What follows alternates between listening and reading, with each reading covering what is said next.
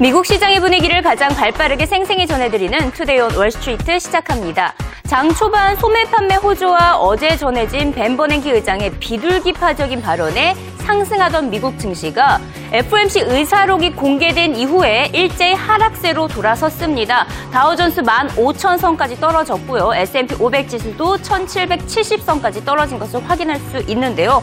FOMC 의사록에서 조만간 양적 완화가 축소될 수 있다는 의견이 나왔기 때문에 이렇게 부정적인 작용을 하고 있습니다. 과연 어떤 내용을 담고 있었는지 구체적으로 짚어보겠습니다.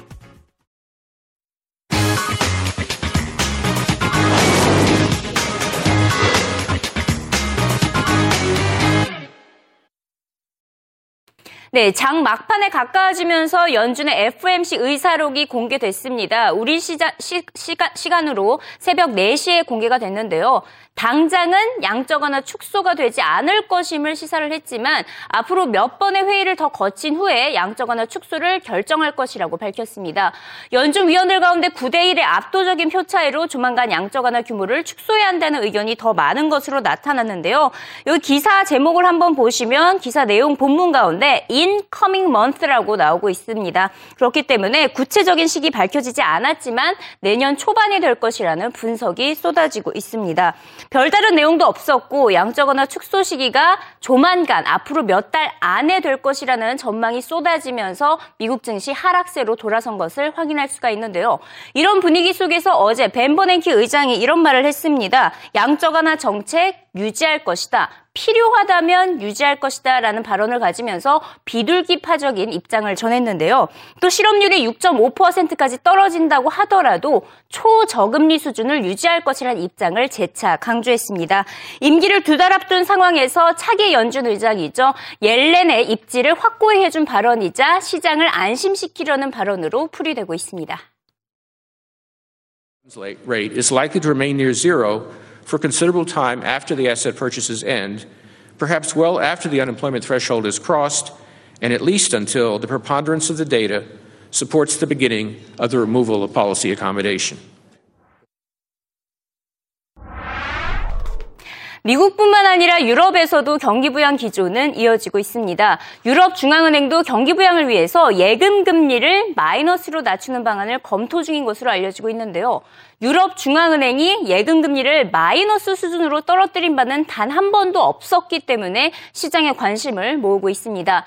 이달 초 마리오 드라기 총재는 필요하다면 예금 금리를 마이너스 수준으로까지 낮출 준비가 돼 있다고 밝힌 바가 있었죠.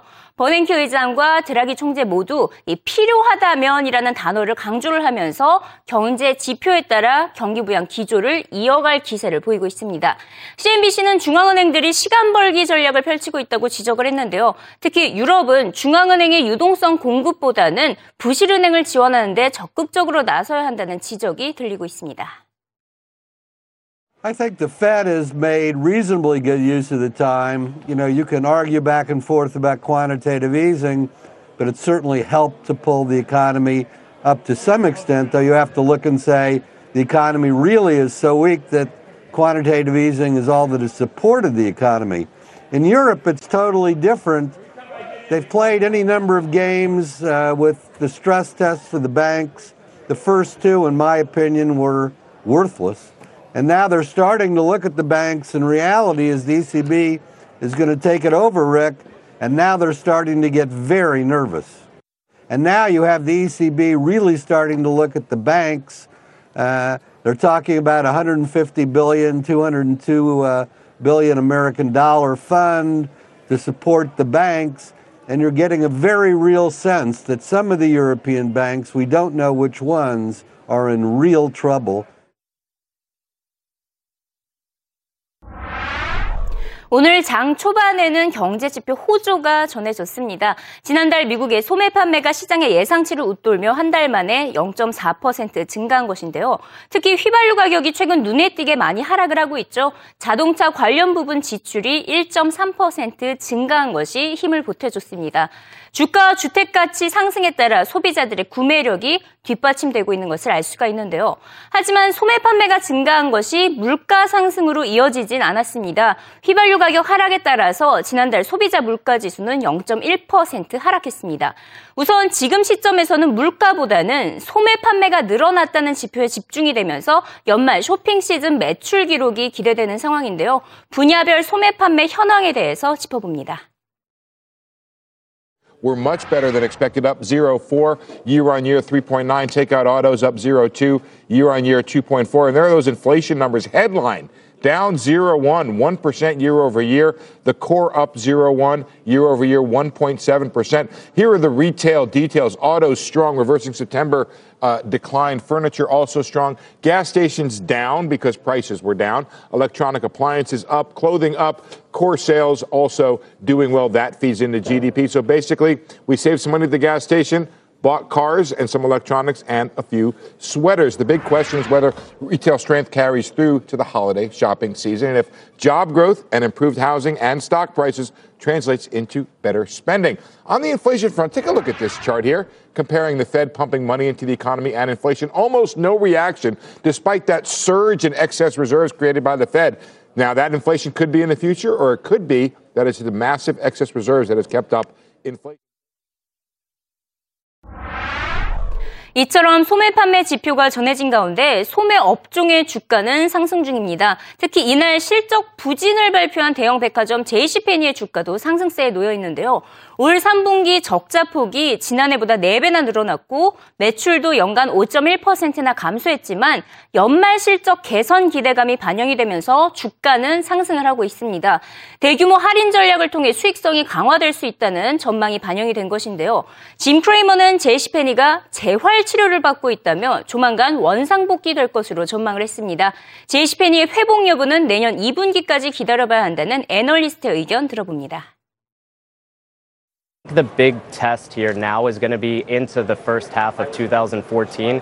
As you start to cycle the return to promotions last year, can JCPenney, again, put up that algorithm of sales plus actually profitable sales? I don't think we're really going to know the answer to that until really we get into March, April, May, when last year they began promoting uh, post the departure of CEO Ron Johnson. So, you know, I do I do agree that when you look at the gross margin that JCPenney had back in 2011, 39% roughly, they were running 592 promotions. That is roughly maybe what they're going to go back to. Right now, they're not at that level. So, the gross margin algorithm to get back does make sense. The key is can they get out of the exclusive relationships, which are lower gross margin? Can they liquidate the remaining home and inventory? That's going to take a couple quarters, and, and they're going to need the sales to go uh, to go with it over that time frame. 마지막으로 월가의 비관론자 닥터둔 마크 파버를 만나보도록 하겠습니다. 얼마 전 CNBC와의 인터뷰를 통해 전 세계 모든 자산에 거품이 끼어 있다고 경고를 한 바가 있는데요. 미국과 유럽, 일본 등 유동성 공급이 쏟아지면서 채권과 증시에 거품이 존재한다고 밝혔습니다. 이번 인터뷰에서는 조금 낙관적인 의견을 들어볼 수가 있었는데요. 그나마 미국보다는 유럽 증시가 투자하기 좋은 환경이라고 말했습니다. 유럽 기업들이 유럽 시장에 대한 익스포저가 낮고 국제적인 사업을 통해 대부분의 매출이 해외에서 벌어들이고 있기 때문이라고 설명을 했는데요. 특히 유럽 증시에서 통신주와 유틸리티주에 투자하고 있다고 밝혔습니다. Well, at the present time, I think that Europe has had a very good move from the lows. It outperformed the US. And I would be a little bit careful to buy stocks indiscriminately at the present time because everything has moved up significantly. There's a lot of bullish sentiment. But in general, I like uh, selected European companies because their business is international and their exposure to Europe is not all that large. Maybe 40, 50% of their total sales are in Europe, and the rest is uh, overseas. What types of companies in Europe do you like? Which sectors? Well, I mentioned a few times that I owned telecom companies and uh, some utilities, and I also own some Swiss shares.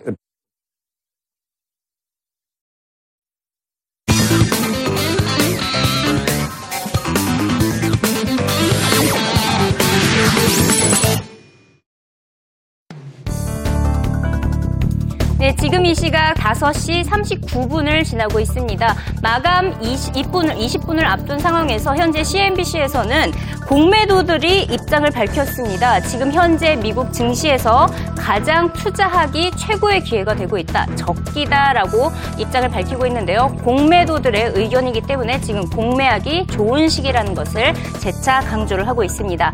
자, 그렇다면 지금 이 시간 웹사이트에서는 어떤 소식을 헤드라인으로 전하고 있는지 살펴보도록 하겠습니다. 오펜하이머 기관의 내년 증시 전망이 나왔습니다. 긍정적인 전망이 나왔는데요. 어떻게 전망을 하고 있는지 구체적으로 짚어보도록 하겠습니다. 2014년 market prediction 한번 살펴보도록 하겠는데요. 역시나 bullish forecast가 나오고 있습니다. 낙관적인 전망이 나오고 있습니다.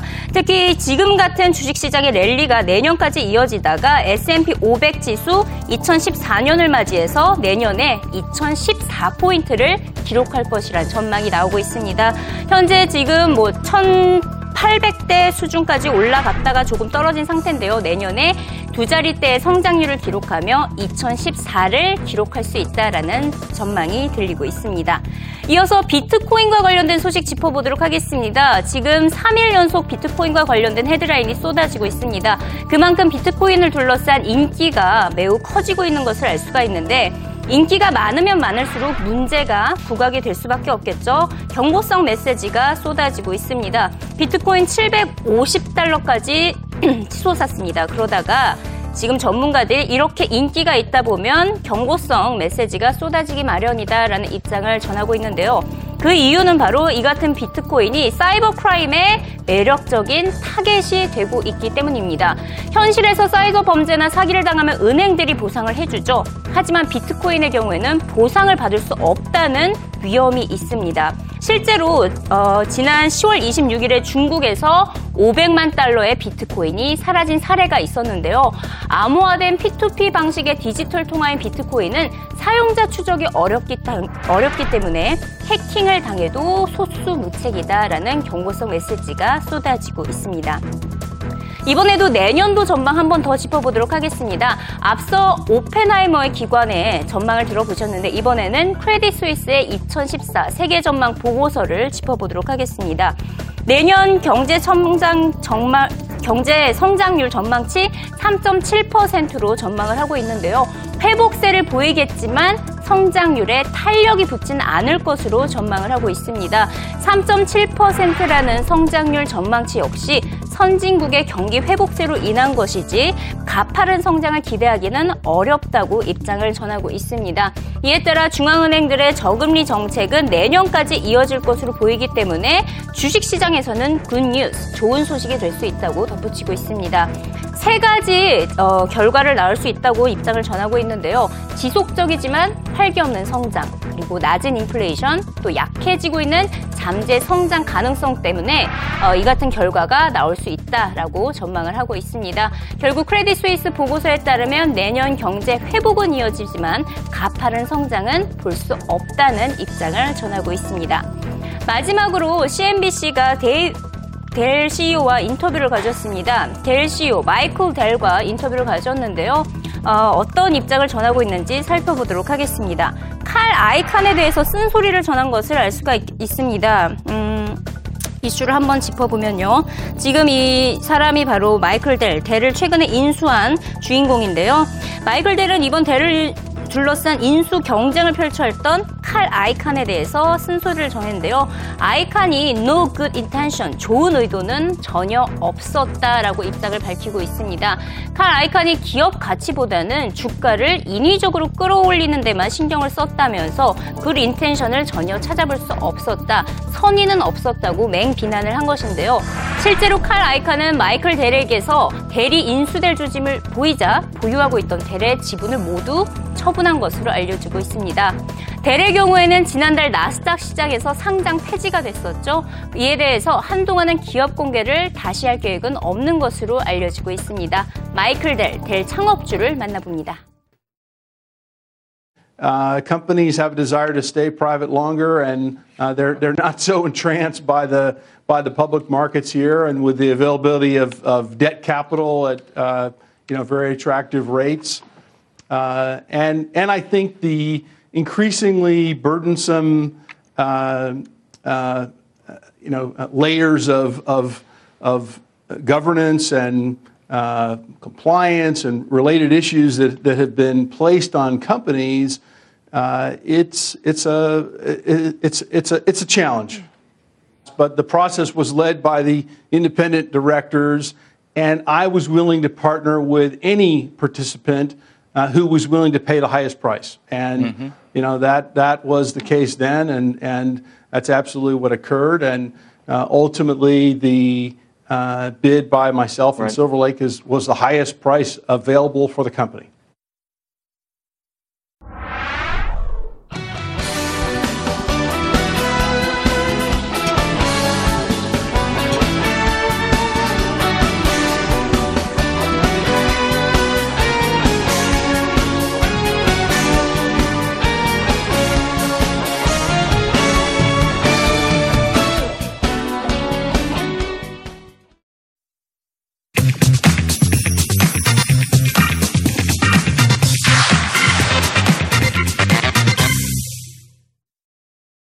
안녕하세요. 월가의 흥미롭고 유익한 정보를 모아보는 시간 와글와글 CNBC 오진석입니다. 올 한 해 미국에서는 지상파 방송 재존송이라는 쟁점으로 뜨겁게 달아올랐습니다. 또 넷플릭스라는 케이블 TV에 천명이 등장했고 VOD 서비스는 새로운 전환점을 맞게 됐죠. 그리고 여기에 미국 지상파 방송을 무료로 수신할 수 있는 온라인 서비스가 나타났습니다. 이 서비스의 이름은 에어리오인데요. 이 지상파 방송들이 이를 두고 반발하는 것은 당연하겠죠. NFL과 NBA를 둘러싼 공방도 가열되고 있습니다. 자세한 내용 영상으로 만나보시죠. National Football League and Major League Baseball are warning the Supreme Court that if Aereo wins the legal battle, sports fans can say goodbye to free games on broadcast TV. The NFL and MLB filed a friend of the court brief last week urging the High Court to take up the ongoing lawsuit between Aereo and the major broadcast networks, ABC, CBS, NBC, and Fox, saying if Aereo is allowed to keep operating without compensating the networks, their sports programming would likely leave broadcast channels where they're available f- basically for free via Aereo and move to cable where they're guaranteed retransmission fees worth more than about $100 million to the leagues. The MLB and NFL saying in the brief, quote, the court intervention is now necessary to restore clarity and certainty in this area and to prevent the unraveling of marketplace built upon the licensing of rights rather than the expropriation of such rights through technological chicanery. This comes after just last month the TV networks filed a petition to the Supreme Court urging it to get involved and resolve conflicting conclusions drawn by other courts. Bill, we'll see whether this does what it takes to get the Supreme Court to set a date. 일반적으로 지상파 방송을 모바일 기기로 보려면 각 회사에서 제공하는 스트리밍 서비스에 가입해야만 합니다. 각 업체의 서버를 거쳐 나오는 실시간 영상을 보는 것인데요. 하지만 지난해 2월 출시된 에어리오는 달랐습니다. 개인별로 제공되는 초소형 안테나로 방송 신호를 각 가정에서 직접 수신한 뒤 온라인 인터넷을 통해 기기로 직접 영상을 보내주는 구조입니다. 이것은 기존에 없었던 유사 재존송 방식으로 ABC, CBS, NBC, 박스 등 지상파 방송국들이 위기감을 느낄 수밖에 없었죠. 특히 최근 개막한 NBA와 NFL 등 최고의 중계권료 수입을 올리고 있는 각 방송사에서는 자구책 마련에 나설 수밖에 없었습니다. 연방 대법원에 청원한 성명서에 따르면 만약 에어리어의 지상파 재송, 재송 수신을 막지 않는다면 지상파로 이 두 스포츠를 틀지 않겠다 이렇게 주장하고 있는 건데요. 단돈 8달러면 무제한으로 지상파를 볼 수 있는 에어리어 때문에 금전적 타격이 엄청나다는 설명입니다. 이 새로운 기술의 등장이 올드미디어에게는 역시 큰 위협이 되고 있는 모습이네요. 자, 이번에는 어제 페라리에 이어서 아주 멋진 명차 한번 만나보죠. 많은 분들이 꿈의 자동차라 부르는 브랜드 이 포르쉐 신형 SUV 마칸입니다. 아주 막간을 이용해서 한번 보여드립니다. Unveil a new uh, model, and uh, so the Macan is a big chance for Porsche. We will get new customers, younger customers, more female customers, but also loyal customers. Which puts a car alongside a 911 or a Boxster or Cayman in their garage. This is a small SUV, and about one out of every four Porsches sold worldwide is sold here in the United States, correct? So this is it. This is a huge market for you. The huge market, as always, uh, in North America. And we expect that we will have more or less 25% of our global volume also for that car. Well, let's give everybody a little sneak peek. Now, we can't show you guys the entire vehicle because that's that's tonight. That's that's special. But Matthias, as I pull this back and give people a look, two things stand out. First of all, I know we can't show much more than this, but this color is gorgeous. We love that color. That is our, we call it communication color. And a new, a totally new blue our engineers have created for the car. And uh, I suppose that was a recommendation of our chief designer, Michael Mauer. And it fits very well to the car. 포르쉐 마카는 오늘 개막하는 이 LA 오토쇼에서 세계 최초로 공개가 됐습니다.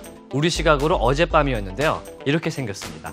자, 소형 SUV로 차 이름은 인도네시아어로 호랑이를 뜻한다고 합니다.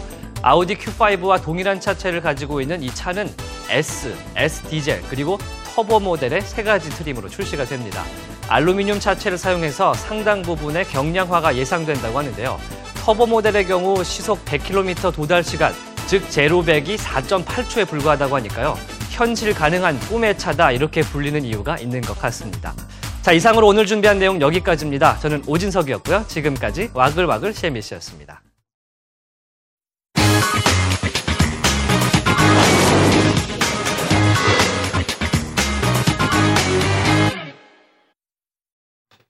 FMC 의사록이 공개됐죠. 내년 양적 완화 규모 축소가 확실시 돼 보입니다. 이에 따라 다우지수 100포인트나 하락을 했고요. 금값 역시 하락, 미국의 국채 금리는 상승세에 놓여 있습니다.